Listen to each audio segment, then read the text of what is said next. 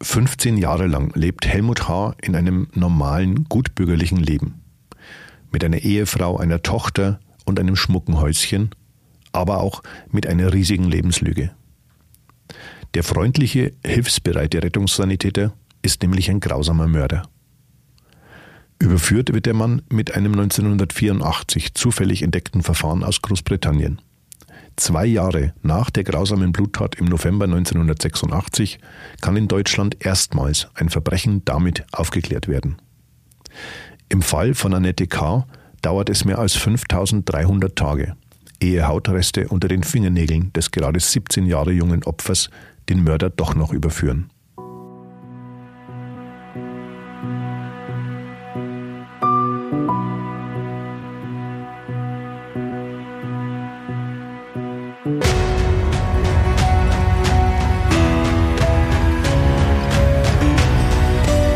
Spuren des Todes. Verbrechen in Ostbayern.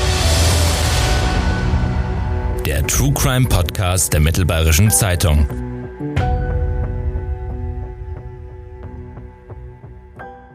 Willkommen, liebe Zuhörerinnen und Zuhörer, zu einer brandneuen Folge von Spuren des Todes, dem Crime Podcast der Mittelbayerischen. Dieses Mal mit einem Fall aus Niederbayern, genauer gesagt aus Patersdorf im Landkreis Regen. Ein Fall, der erst mit einer der großen Entwicklungen in der Kriminaltechnik aufgeklärt werden konnte. Meine geschätzte Kollegin Isolde Stöcker-Gittel hat sich für Auf den Spuren des Todes, das ist das begleitende Buch zu diesem Podcast, genauestens mit diesem Kriminalfall auseinandergesetzt und wird mir heute wieder mal Rede und Antwort stehen. Das hoffe ich. Hallo Isolde. Hallo André und hallo liebe Hörerinnen und Hörer. Schön, dass ich auch diesmal wieder mit dabei sein darf. Ich darf mich auch noch mal kurz vorstellen. Mein Name ist André Baumgarten. Ich bin gelernter Redakteur und als Crime Reporter für das gesamte Verbreitungsgebiet der Mittelbayerischen tätig. Von mir stammt das Konzept für diesen Podcast hier, der seit November 2019 regelmäßig erscheint. Heute befassen wir uns mit einem Fall, der eine kleine Gemeinde im Bayerischen Wald 1986 tief erschüttert und die Menschen fast eineinhalb Jahrzehnte lang nicht zur Ruhe kommen lässt. Rund 1700 Einwohner hatte Patersdorf damals wie heute. Im Juli 2001 gerät der idyllische Ferienort im Bayerischen Wald dann aber überregional in die Schlagzeilen. Nachdem der Mord an Annette K. endlich aufgeklärt wird. Isolde, sag mal, wie wurdest du denn auf diesen Fall aufmerksam? Also ich habe den tatsächlich erlebt. Ich war kurz zuvor in die Bayern-Redaktion bei uns im Haus gewechselt und die Nachrichtenagenturen berichteten damals sehr, sehr groß über diese Vorbereitungen zu diesem Massengentest. Das war etwas völlig Neues. Mhm. Das ähm, hatte man vorher nicht gehört und vor allem äh, nicht in dieser Form gehört, dass Menschen sozusagen ähm, nach einem Filter ausgewählt werden und ihre Speichelprobe abgeben sollen. Und ähm, mich hat das auch sehr fasziniert, wie das denn möglich ist, dass man genau weiß, welche ja. Männer man einlädt und so. Und ich habe das sehr, sehr genau verfolgt und habe natürlich auch mitgehofft, dass dieser Fall Annette geklärt werden kann, weil äh, man schon ähm, auch von der Brutalität dieses Verbrechens äh, sehr erschüttert war. Also das war okay. ein sehr, sehr grausamer Mord. Mhm. Bei Recherchen zu solch lang zurückliegenden Fällen ist es manchmal ja gar nicht so leicht, Zeit oder sogar Augenzeugen zu finden. Bei diesem Verbrechen hattest du aber schon unvorstellbares Glück, oder?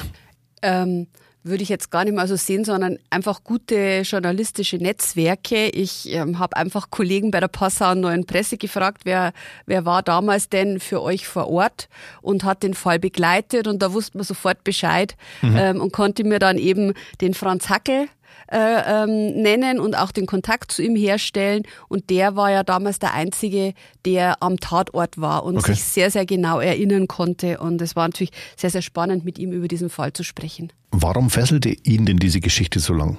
Ja, es war ähm, einer der ersten Fälle, auch die er als Lokalchef in Fichtach betreut okay. hatte. Da war er ganz neu vor Ort und ähm, natürlich ist so ein Verbrechen natürlich nichts Alltägliches in dieser Gegend. Also es ist, das ist eine touristische Gegend, Mittelgebirge, Bayerischer Wald. Mhm. Ähm, da erwartet man jetzt nicht äh, ständig große Verbrechen wie in Frankfurt oder okay. Hamburg oder in so einer Großstadt. Und deswegen ist es natürlich auch was, was hängen bleibt. Und gerade weil der Fall natürlich nicht aufgeklärt werden konnte, ähm, ist er besonders im Gedächtnis geblieben und hat ihn auch einfach diese Stimmung, die damals an dem Ort herrschte, so hat er damals mir geschildert, die ist stark hängen geblieben. Diese schöne Landschaft, dieser, es war so ein Samstagmorgen, die Sonne war aufgegangen, es war schönes Wetter im November und Schafe weideten im Hintergrund und vor ihm lag dieses blutverschmierte junge Mädchen und das ist etwas, was ganz tief verankert ist, noch bis heute in seinen Gedanken. Sehr verständlich. Es ist der 8. November 1986. Du sagtest es schon, ein Samstag. Ein Busfahrer hat in der Nähe eines Rastplatzes direkt an der Bundesstraße 85 eine schreckliche Entdeckung gemacht. Knapp fünf Meter neben der Fahrbahn liegt die Leiche einer jungen Frau. Halb entkleidet mit blutverkrusteten Wunden, um sie herum Spuren, dass es sich hier um den Schauplatz eines brutalen Verbrechens handelt. In der kleinen Handtasche am Tatort findet sich der Ausweis, was die Identifizierung sehr leicht macht. Die Tote ist Annette K. aus einem kleinen Dorf wenige Kilometer von dem Ort entfernt, wo die gerade 17-Jährige ihr junges Leben lassen muss. Brutal erschlagen mit einer Schneestange, die der Täter offenbar aus dem Boden direkt neben der Bundesstraße herausgerissen hat. Franz Hackel ist ein Augenzeuge und sprach mit dir über das, was er damals selbst gesehen hat, denn er war am Tatort. Wieso eigentlich? Das war zu der Zeit tatsächlich gar nicht mal unüblich, dass sich die Polizisten, also äh, man muss sich ja da so eine kleine Polizeistation vorstellen, die da in Fichtach war und der Lokaljournalist, der in Fichtach dieses äh, Büro der Passauer Presse geleitet hat, die kannten sich natürlich, die liefen ja. sich jeden Tag über den Weg. Da, da gab es ganz andere Kontakte, wie man das heute äh, kennt, weil eben auch die Polizei nicht mehr ganz so in der Fläche präsent ist wie damals noch. Und das waren die ersten Beamten, die am, am Tatort waren. Da kam ja die, die Kripo kam ja erst später dazu. Ja. Also äh, waren erst die Streifenpolizisten und die haben ihn dann am Samstagmorgen angerufen. Und tatsächlich war das zu der Zeit damals durchaus noch üblich, mhm. was wir uns heute nicht mehr vorstellen können. Ich war in meinem ganzen Leben nie an einem Tatort, um da äh, äh, einen, einen okay. Toten äh, zu sehen. Und ich bin immerhin auch schon über 20 Jahre in dem Geschäft. Also das gibt's heute nicht mehr.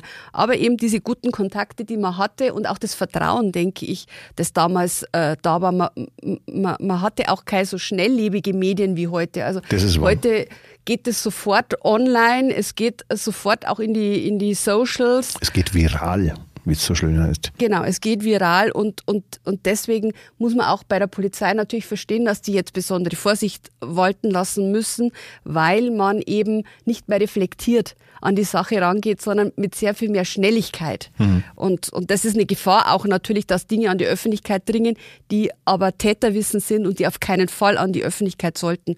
Und da hat man heute eine ganz andere Arbeitsweise. Das stimmt natürlich. Und es gibt ja leider schon Fälle, wo enge Angehörige von Opfern aus den sogenannten sozialen Medien erfahren haben, dass einem oder einer ihrer Liebsten etwas zugestoßen ist.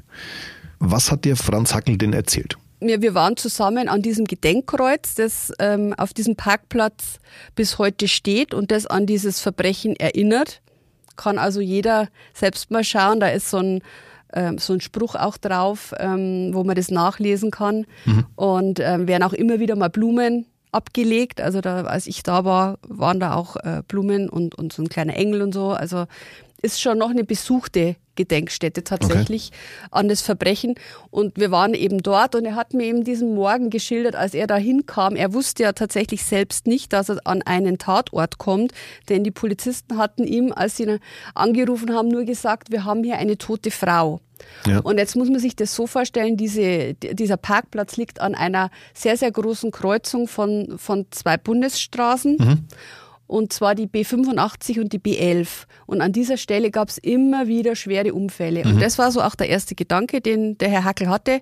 Äh, da gab es jetzt wieder einen großen Unfall und, und, und natürlich ist eine Frau ums Leben gekommen, äh, vielleicht nach einem Disco-Besuch. So, so mit dem Gedanken ist er hingefahren und hat aber dann sofort gesehen, da standen keine Autos, sondern da war eine tote Frau und dann wusste er auch, er steht am Tatort. Mhm.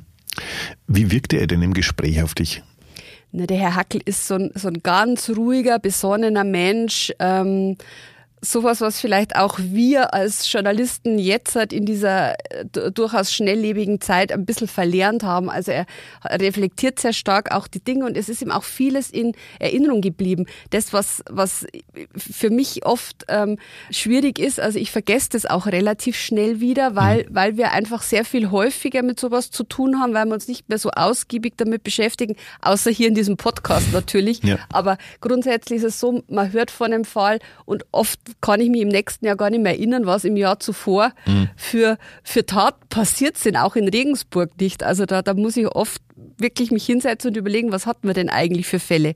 Und, und da war das noch anders. Und natürlich die Art des Verbrechens äh, ist schon außergewöhnlich. Also das hob sich schon ab von den üblichen Beziehungstaten, äh, die man sonst so äh, eben kennt. Und ja, und er, er hat eben auch viel erfahren so nebenbei. Es war so, es, damals war die Zeit eben noch so, da ist der Journalist abends ins Wirtshaus gegangen mhm. und hat am Stammtisch äh, sich informiert, was denn gerade so, so geredet wird. Und, und da war er bestens vernetzt und hat da einfach viele Informationen mit nach Hause getragen und wusste offenkundig auch immer sehr gut Bescheid, wie die Polizei denn vorankommt. Und sie kam aber nicht sehr gut voran.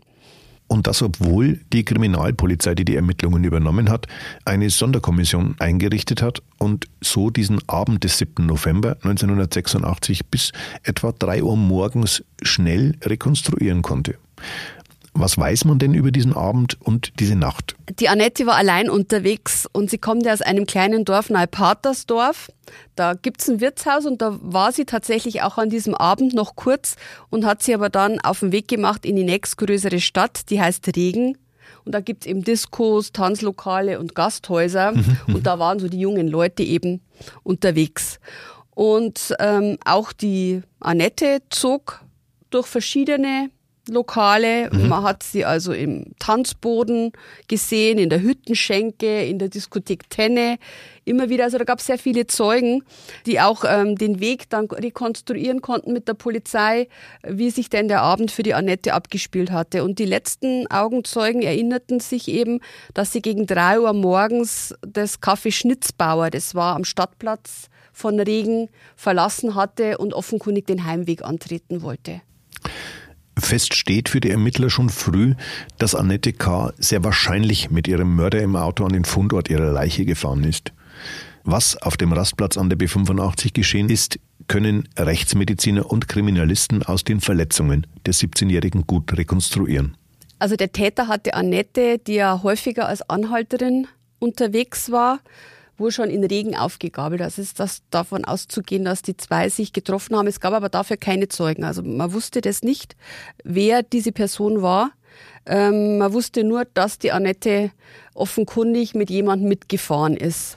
Und ähm, dieser Parkplatz, ich habe es vorhin schon erwähnt, ist ja an dieser großen Kreuzung der beiden Bundesstraßen und man muss sich den so vorstellen, das ist, der ist relativ lang gezogen. Da gibt es auch eine Ruhebank, wo die Touristen verweilen können, weil das ist ja eine sehr schöne Gegend. Da hat man eben dann den Blick auf diesen ganzen ähm, Gebirgszug äh, des mhm. Bayerischen Waldes und also sehr, sehr idyllisch einfach. Ja. Und ähm, auf diesem Parkplatz hat offenkundig der Helmut H. versucht, ähm, bei der Annette zu landen, hat, hat sie ähm, einfach ähm, betatscht, ist übergriffig geworden und hat sich offenkundig einvernehmlichen äh, Geschlechtsverkehr mit ihr erhofft. Okay.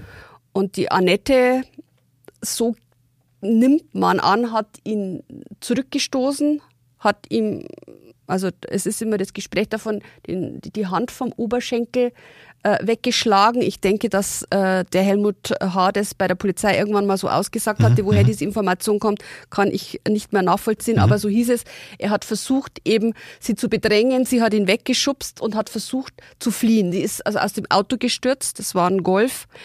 Und, und wollte davonlaufen in, in, in Richtung nach Hause. Und er hat sie aber sofort äh, überwältigen können. Es war, er selber war ja ähm, immer im Fitnessstudio, war äh, trainiert hatte sehr viel Kraft und hat sie zu Boden gebracht, hat eine Schneestange. So Schneestangen hat man in der Gegend ähm, ab äh, dem späten Herbst, weil äh, die, die, die Fahrbahnen bei viel Schnee nicht mehr zu erkennen sind. Und deswegen steckt man die Stangen dann an den Straßenrand, damit man quasi die Straße äh, noch erkennen kann oder den mhm. Verlauf der Straße erkennen kann. Und so eine hat er aus dem Boden gerissen und mit hat dann auf die Annette eingeschlagen, als die sich wehrte. Die hat sich die hat gekratzt, die, die hat ihn versucht wegzustoßen und irgendwann hat sie eben dann auf den Kopf diese Schläge bekommen und, und ist dann vermutlich auch sehr schnell an diesen Verletzungen verstorben. Annette K. ist erst 17 Jahre jung, als sie ihrem Mörder in die Hände fällt. Isolde, was weiß man denn über das Opfer? Wer war sie eigentlich? Ja, sie lebte eben in einem kleinen Ort äh, mit ein paar wenigen Häusern in der Nähe von Patersdorf mit ihren Eltern. Sie hatte auch mehrere Geschwister und war gerade in der Ausbildung zur Hauswirtschafterin. Was an Annette auffiel, war ihre Größe. Sie war über 1,80, 1,82 Meter genau und sie stach auf jeden Fall aus der Menge der jungen Frauen heraus. Ja. Und ja. Ähm, sie genoss das, glaube ich, auch äh, sehr, denn sie war jemand, der sich gern flippig kleidete. Sie hat also wirklich auch ähm, durchaus Wert darauf gelegt, dass, dass sie auffällt und das half der Polizei natürlich auch später, weil die Kleidung so auffällig war und sich deswegen viele Zeugen an die Annette erinnern konnten. Sie trug nämlich an diesem Abend einen also verschiedenste Muster und Farben, einen Wollmantel mit Fischgrätmuster, einen, einen bunten Tweedrock, eine geblümte Seidenstrumpfhose und vor allem einen grünen Filzhut auf dem Kopf. Und dieser grüne Filzhut, der fiel vielen Leuten auf, die mhm. sagen konnten, deswegen konnte der Weg auch so gut rekonstruieren, ja. rekonstruiert werden mit den Lokalen, in denen sie war, weil eben dieser Hut so auffällig war. Und der half der Polizei später auch noch in anderer Hinsicht. Weiß man was, wie sie als Mensch war? War sie eher offen, eher verschlossen, eher zurückhaltend? Also es heißt, sie war ein eher offener Mensch, mhm. ähm, hatte auch einen großen Bekanntenkreis. Ähm, es ist aber in der Gegend gar nicht so schwierig, weil, weil man einfach ähm, nicht so viele Möglichkeiten hatte, ähm, wegzugehen und deswegen traf man auch immer die gleichen Leute. Also dass man da viele Bekannte hatte, mhm. das war üblich. Auf dem Land. Auf dem Land, genau. Also es soll jetzt überhaupt nicht irgendwie ähm, ja, keinesfalls. diskriminierend oder sonst wie wirken, aber es war halt einfach so, da gab es die einschlägigen Lokale und da trafen sich halt auch immer die gleichen Leute aus dem, aus dem Umland. Ja. Und deswegen war auch ähm, war die Polizei sich relativ sicher, dass sie den Helmut H. gekannt haben muss, wenn, wenn nicht äh, näher, dann zumindest flüchtig, weil vom Sehen kannte sich dort jeder. Ja, und ansonsten, man, man weiß wenig über sie. Also die Familie ähm, hat da ein paar Dinge zwar preisgegeben, dann gegenüber Journalisten, bevor der Fall aufgeklärt wurde, okay. aber ähm, nachdem sie heute doch ähm, sehr rigide Presseanfragen ähm, ablehnen und auch ähm, sich zurückgezogen haben, will ich das jetzt gar nicht mehr weiter wiedergeben. Okay. Sie soll aber oft per Anhalterin unterwegs gewesen sein und hat auch einige Lokale in dieser Nacht ihres Todes besucht. Das weckt leider auch wieder Klischees, ne? Ja, natürlich, aber tatsächlich sowas ärgert mich immer wahnsinnig, weil ich mir denke, es relativiert so eine Tat.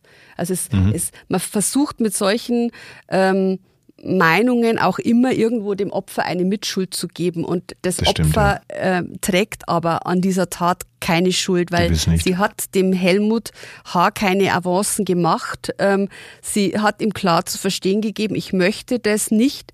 Und er hätte einfach sie nach Hause fahren können und sagen können, ähm, ja, halt habe ich Pech gehabt. Ja. Aber jetzt zu sagen, hey, wäre sie nicht getrampt, ähm, dann wäre das nicht passiert, da, da, macht man sich ein bisschen die Sache zu einfach. Also Viel ich, zu einfach, finde ich so. Ja, also ich, ich mag sowas eigentlich nicht. Und ich muss natürlich schon sagen, per Anhalter fahren ist gefährlich. Ich würde meinen Kindern das immer verbieten, weil es einfach bis heute, äh, wir erinnern uns an einen Fall auch aus unserer Gegend, äh, der Fall Sophia aus Amberg, die mhm. ja letztes Jahr fiel ja da das Urteil, die zu einem Lkw-Fahrer eingestiegen ist und sterben musste.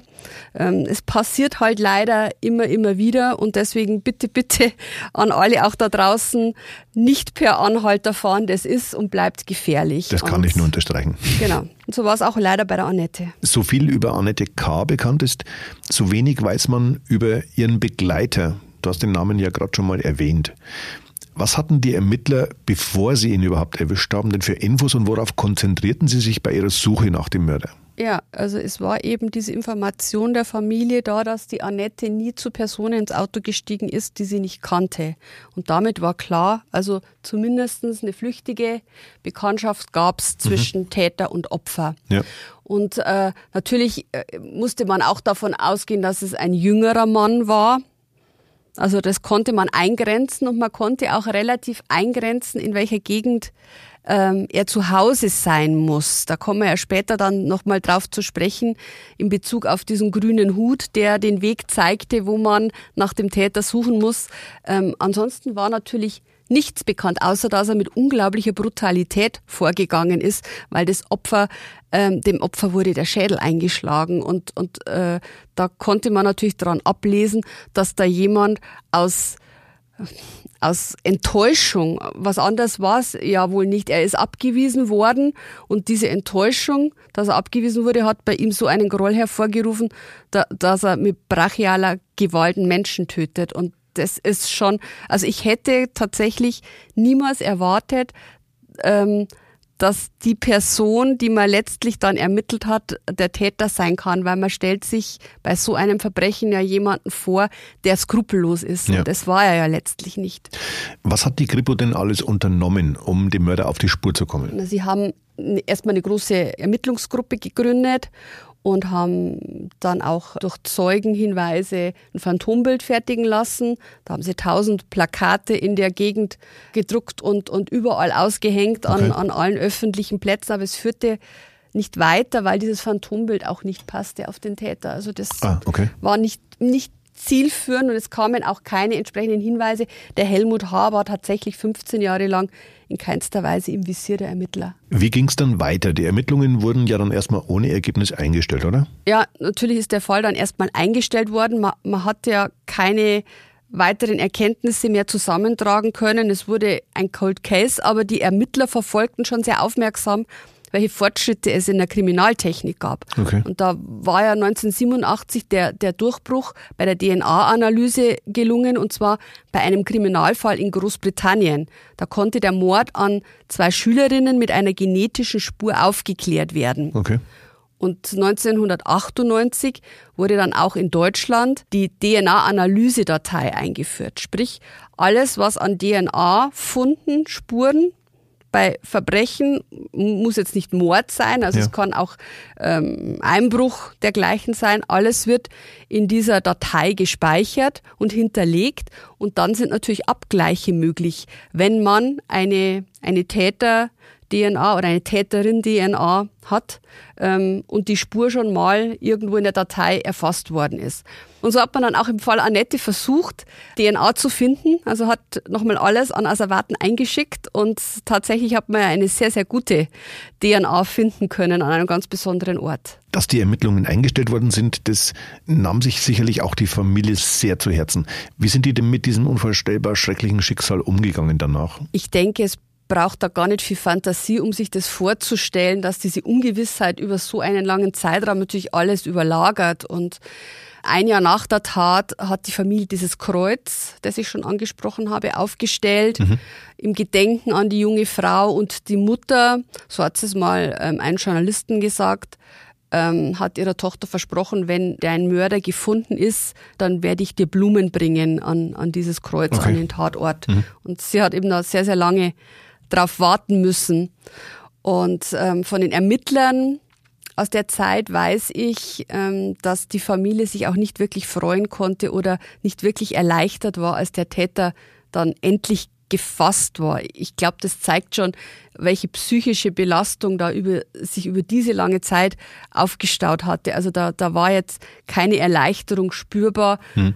sondern man hat es einfach zur Kenntnis genommen und, und hingenommen. Aber ich glaube, da, da ist ganz, ganz viel in der Familie zerbrochen durch diesen Mord. Du sagtest es gerade schon, am Ende kommt die akribische Spurensicherung am Tatort ins Spiel, die Ermittler in diesem Fall nämlich geleistet haben, 1986. Denn die Fingernägel von Annette K. sind damals asserviert worden. Sie lagen in der Rechtsmedizin in Erlangen ebenso wie die blutverschmierte und durch die gewaltigen Hiebe zerbrochene Schneestange. 2001 dann, also knapp 15 Jahre nach dem brutalen Mord an der 17-Jährigen, startet ein neuer Anlauf, den Fall doch aufzuklären. Professor Dr. Wolfgang Eisenmenger, der Chef des Instituts für Rechtsmedizin an der LMU, die Ludwig-Maximilians-Universität in München, erhält von der Kripo den Auftrag, die DNA-Spuren zu untersuchen. Genau, sein Institut. Und der Professor Eisenmenger, der, den kennen ja viele, das ist einer der bekanntesten Rechtsmediziner in Deutschland, auch wenn er jetzt mittlerweile im Ruhestand ist. Und ich hatte mit ihm auch Kontakt ähm, fürs Buch und habe ihn auf den Fall angesprochen. Er konnte sich sofort erinnern an den Schneestangenmord, wie er äh, eben genannt wurde, weil es war nämlich einer der ersten Altfälle in Bayern, die nochmal auf eine DNA-Spur untersucht wurden und ähm, tatsächlich eben dann an den Fingernägeln von Annette gab es den Treffer, aber das Problem war, jetzt hatte man zwar die DNA, mhm. aber der Helmut H. war ein unbeschriebenes Blatt. Sein DNA-Muster fand sich wiederum nicht in der DAT-Datei, weil er eben sich sonst nie etwas hat zu Schulden kommen lassen. Also wenn quasi die DNA bei einer Tat erfasst worden wäre, mhm. dann hätte das hinterlegt sein können. Also letztlich läuft es dann durch und sie haben diese, diese Fingernagelspur eingespeist und es gab keinen Treffer. Ja. Und da muss man tatsächlich auch sagen, dass die Rechtsmedizin so umsichtig war. Dieses Asservat, wir sprechen vom Jahr 1986, da wusste man tatsächlich nur sehr, sehr vage, was einmal möglich werden würde. Dass sie so umsichtig waren, diese Fingernägel aufzuheben, das spricht natürlich auch für die Rechtsmedizin Erlangen. Also das hätte auch anders ausgehen können, dass man sagt, was braucht man nicht mehr. Braucht man nicht. Oder, hm. oder dass man die überhaupt abgezogen hat. Also man hätte einfach sagen können, wir bewahren die Kleidung auf und das war's. Hm. Aber das war natürlich sehr umsichtig. Genau, und ähm, vielleicht nochmal zurück auch zu dieser Datenbank. Da ist vielleicht noch interessant zu erwähnen, eben dass 1999 der allererste Massengentest dann stattgefunden hat mhm. in Kombination mit dieser Datenbank. Da ging es um einen Mord an einer Arzthelferin in Erlangen. Und ähm, da wurden sehr, sehr viele ähm, Tatverdächtige eben zum Test gebeten und dann hat man eben bei der Polizei in Straubing war das dann schon, die Polizei in, in Niederbayern hat dann in Straubing eine neue Ermittlungsgruppe im Fall Annette gegründet und hat gesagt, also wir wollen jetzt auch die Möglichkeit eines Massengentests überprüfen. Da hatte man aber noch keinerlei Ahnung, wo man eingrenzen sollte. Sprich, es war sehr, sehr viel Ermittlungsarbeit dann auch wieder notwendig, um überhaupt mal einen Kreis herauszufiltern von Männern, die in Frage kommen. Und das hat tatsächlich dann auch gedauert. Deswegen gab es auch nicht nur einen Massengentest. Du deutest es schon an. Der genetische Fingerabdruck des Mörders von Patersdorf ist eben eine der Spuren, die dann in diese Datenbank eingespeichert werden. Und im Februar 2001, also nach der erfolgreichen DNA-Auswertung im Labor von Professor Eisenmenger, werden dann rund 100 Männer zu einer Speichelprobe einbestellt. Doch es ist kein Treffer dabei. Ganz genau. Und vielleicht zur, zum Hintergrund noch 1,2 Millionen Datensätze sind in dieser deutschlandweiten Datei gespeichert, also okay. also jede Menge. Also Stand heute natürlich. Ja. Ähm, damals waren es sehr viel weniger. Ja, aber der Helmut H konnte sich zunächst noch in Sicherheit wiegen, weil er gesagt hat, okay, die 100 Männer, die man jetzt da, die die Ermittler rausgefiltert hatten, die waren es alle nicht. Ich glaube, ähm, nachdem mich keiner eingeladen hat, ich bin safe. Also ich gibt der, keine der, Spuren oder genau, so. Genau, der, mhm. der war sich relativ sicher, dass er nicht gefunden wird.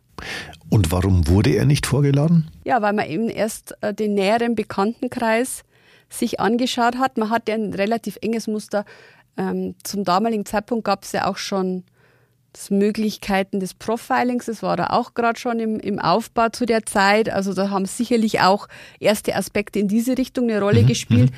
Und das war eben so der Bereich, so ein Massengentest ist ja auch ein, äh, man kann ja nicht einfach anordnen, dass jetzt so und so viele Menschen zu einem Massengentest kommen. Das ist ja auch rechtlich eine, eine, ja. eine, eine nicht genau zu begründende Geschichte. Also man muss genau begründen, warum diese oder jene Männer zu dem Test jetzt geladen werden. Dann kann ich ja immer noch sagen, ich, also ich lasse mich nicht testen. Also so einfach ist es ja auch nicht. Es beruht auf Freiwilligkeit. Mhm, genau. Ähm, und ähm, ja, bei der ersten Runde war er nicht dabei und wuchs sich dann schon in relativer Sicherheit. Aber die Ermittler, die hatten auch irgendwo jetzt so ein bisschen Jagdfieber entwickelt und haben dann nochmal den Radius erweitert, indem man gesagt hat, jeder, der zu dem Zeitpunkt 1986 ab 18 bis 25 Jahre alt war, fällt eigentlich unter den möglichen Täterbereich. Und man hat ja noch eine, Und im Landkreis Regen wohnte? Genau, man hatte noch eine Richtung, wollte es gerade sagen, in die man suchen musste. Mhm. Da kommen wir dann nochmal auf den Hut zu sprechen, weil man eben genau wusste, es geht in diese Richtung, hat man eben aus dem Landkreis Regen die Männer einbestellt und nicht jetzt aus dem Landkreis Kam, der ja auch nicht so weit weg ist, oder aus dem Landkreis Deckendorf, der auch nur ein paar Kilometer mhm. entfernt wäre. Jetzt hast du es zweimal angedeutet, Isolde. Dieser auffällige grüne Filzhut, der wies den Ermittlern letzten Endes die richtige Spur. Ganz genau. Warum? dieser Filzhut im Auto liegen geblieben war. Also als der Helmut H. den Tatort verlassen hat, fiel ihm das zunächst auch gar nicht auf. Und er war auf dem Nachhauseweg und irgendwann ist ihm dann dieser Filzhut ins Auge gestochen und er äh, musste den irgendwie loswerden. Und er hat auf dem Weg nach Hause angehalten, in der Nähe einer Gastwirtschaft.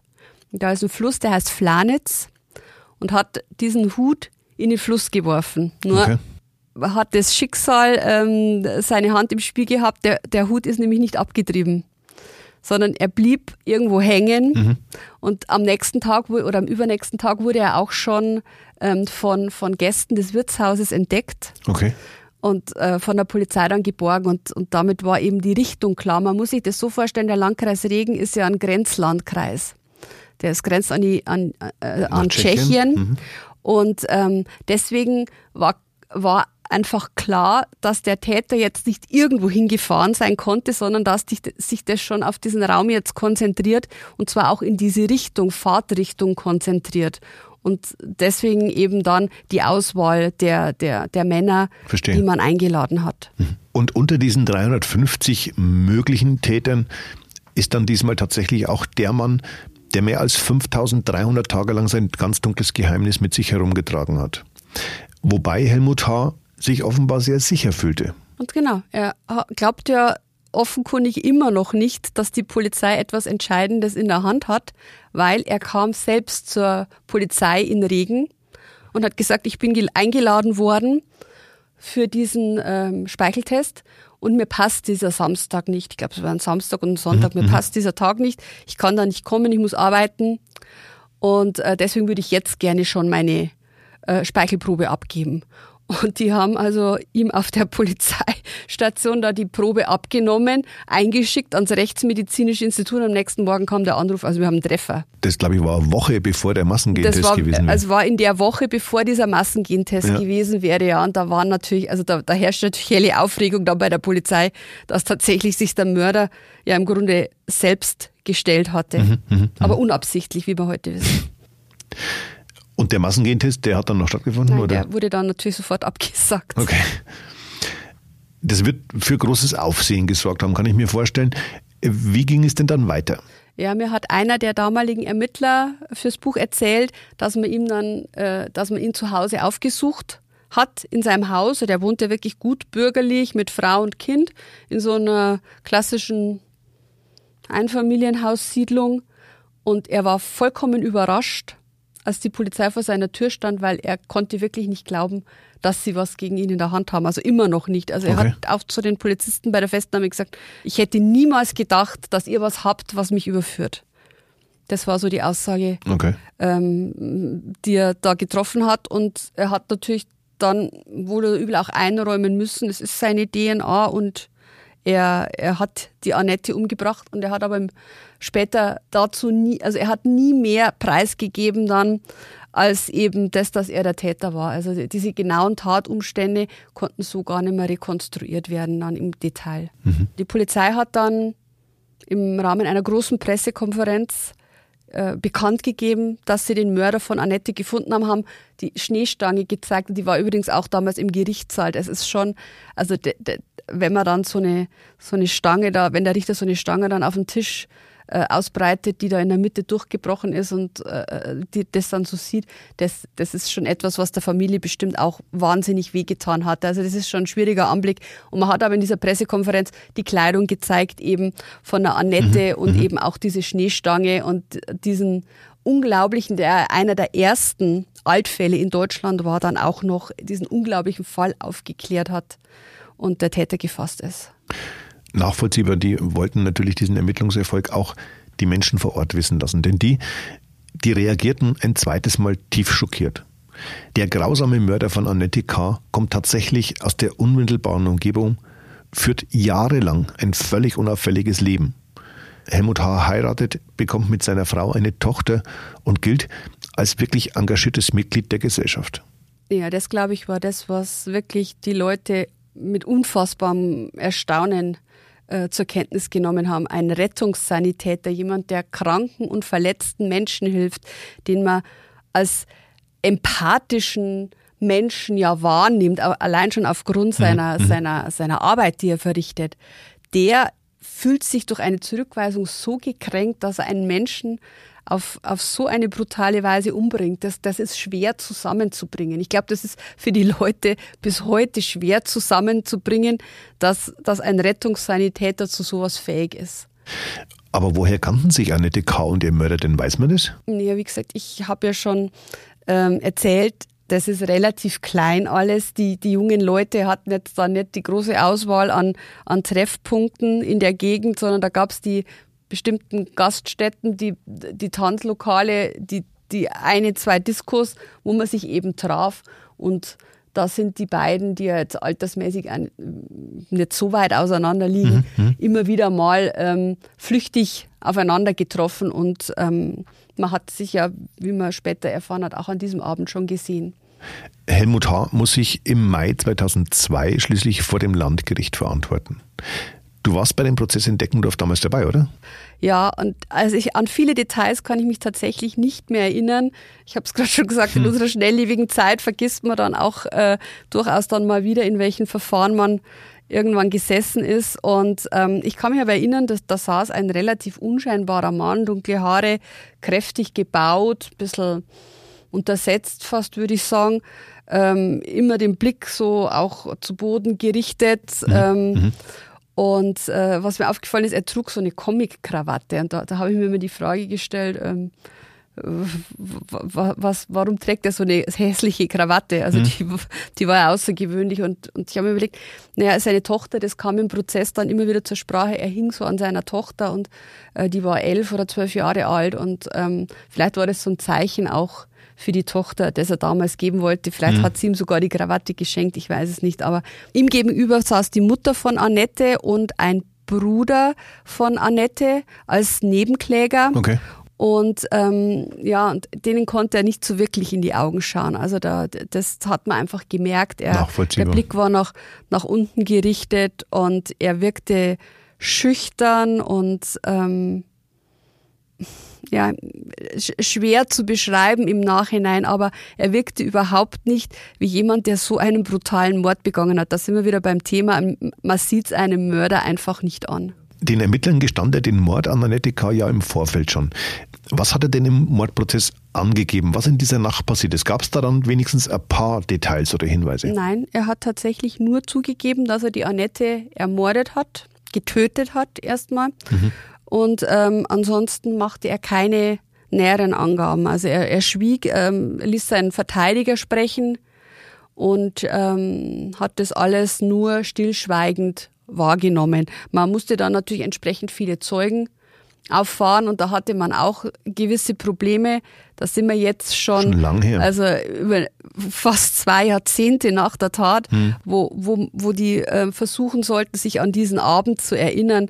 Und ähm, der Vorsitzende Richter hat aber damals in, in, in seinem Urteil dann auch gesagt, auf die Details kommt es im Grunde auch gar nicht mehr so sehr an, sondern man, man, man hat ja gesehen, was der Annette zugestoßen ist, wie brutal diese Verletzungen waren. Mhm. Und ähm, der Täter ist überführt durch die DNA und da muss nicht jedes kleinste Detail am Ende bei einem Urteil bekannt sein, um ihn trotzdem entsprechend verurteilen zu können. Ja brutal und erbarmungslos, so nennt es das Gericht damals, prügelt H. auf sein Opfer ein. Der 22-Jährige lässt erst von der fünf Jahre jüngeren Annette K. ab, als sie sich nicht mehr bewegt.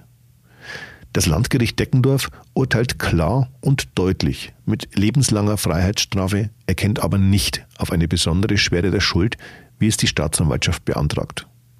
Sein Verteidiger fordert sogar eine deutlich geringere Strafe mit einer wie ich finde, schon sehr, sehr ungewöhnlichen Begründung. Ja, also da hieß es ja dann, weil er enorm unter diesem Geheimnis, das er mit sich rumtrug, gelitten hatte.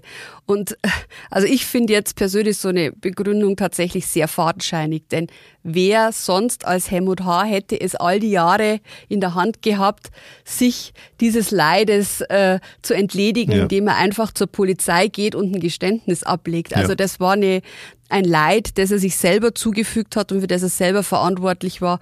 Und das kann in so einem Urteil in meinen Augen jetzt wirklich keine Rolle spielen, dass er auch gelitten hat. Zumal gemessen an der Tatsache, dass äh, sein Opfer auch leiden musste, aber dann ihr ganzes Leben nicht mehr hatte. Genau. Man kann natürlich sagen, der Verteidiger hat eben seine Arbeit gemacht, aber ich finde auch, das geht schon ein bisschen zu weit.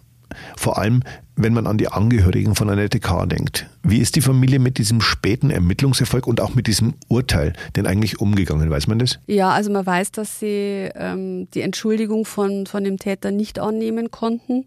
Das haben sie eben auch nach der Urteilsverkündung so noch der Presse gesagt. Mhm, mhm. und ähm, sie werden ihm auch nicht verzeihen können, was er ihnen und ihrer Familie angetan hat. Und die Mutter hat sehr plastisch geschildert. Sie hat nämlich gesagt, ähm, der Helmut H., der hat meiner Tochter 60 Lebensjahre genommen und ja, und sowas kann man einem Menschen nicht verzeihen. Da stimme ich mit der Mutter überein. Das Urteil ist vermutlich schon verstreckt, nehme ich mal an. Ja, er hatte eine lebenslange Haftstrafe, was ja in Deutschland erstmal ähm, bedeutet, dass nach 15 Jahren eine Haftprüfung möglich ist.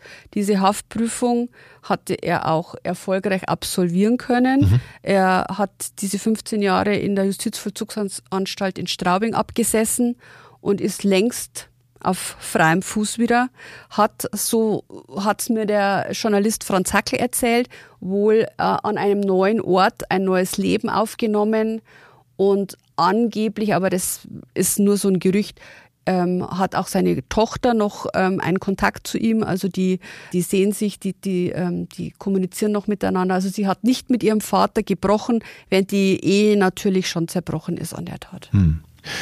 Was am Ende bleibt, ist die Gewissheit, dass der Spruch Mord verjährt nie einfach gilt.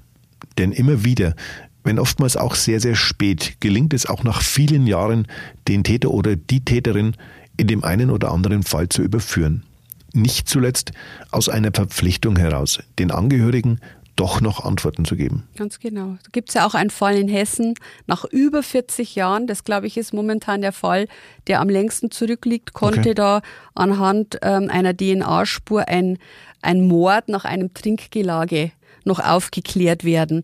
Und nachdem ja die Kriminaltechnik immer feiner wird und ähm, immer kleinere Spuren messbar werden und vergleichbar werden, kann man natürlich auch immer mehr Altfälle nochmal ähm, auf eine Wiederüberprüfung ähm, den Ermittlern vorlegen. Deswegen ja. werden ja auch ähm, bei uns immer wieder äh, Ermittlungsgruppen gegründet, die sich dieser Altfälle annehmen. Ähm, einen großen Treffer in den letzten Jahren können wir jetzt mit Ausnahme vom Fall Maria Baumer leider nicht verkünden und es war noch kein Altfall. In dem Fall waren die Ermittlungen noch am, am Laufen, mehr oder weniger. Aber ähm, auch bei uns gibt es immer wieder Überprüfungen von lange zurückliegenden Fällen, wo man eben DNA sucht, aber bisher leider noch kein äh, Erfolg in, in diese Richtung, dass wir von 40 Jahren zurückliegenden Verbrechen doch noch einen Täter gefunden hätte. Leider. Leider. Ich sollte Lieben, lieben Dank für die vielen Infos zu diesem Kriminalfall. Dein Buch Auf den Spuren des Todes, in dem es ja auch um diese Tat geht, möchte ich an dieser Stelle gerne nochmals erwähnen. Und zwar als Kauftipp, der sich wirklich lohnt. Und an Sie, liebe Zuhörerinnen und Zuhörer, hätte ich eine Bitte. Schreiben Sie mir weiter so fleißig Anregungen, geben Sie Hinweise und äußern Sie gerne auch mal Kritik. Sie erreichen mich jederzeit per E-Mail, einfach an Spuren des Todes in einem Wort at mittelbayerische.de. Und wenn Ihnen der Podcast gefällt, abonnieren Sie Spuren des Todes, wo es möglich ist und empfehlen Sie ihn gerne Freunden und Bekannten weiter. Nun aber herzlichen Dank fürs Zuhören. Die nächste Folge erscheint Anfang Mai. Bleiben Sie bitte gesund und bis bald. Danke Ihnen fürs Zuhören und bis zum nächsten Mal.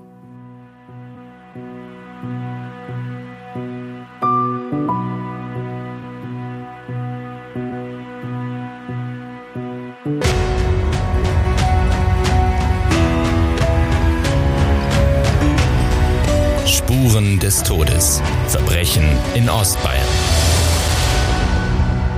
Der True Crime Podcast der Mittelbayerischen Zeitung. Dieser Podcast ist eine Produktion von Mittelbayerische Das Medienhaus. Redaktion Isolde Stöcker-Gittel und André Baumgarten.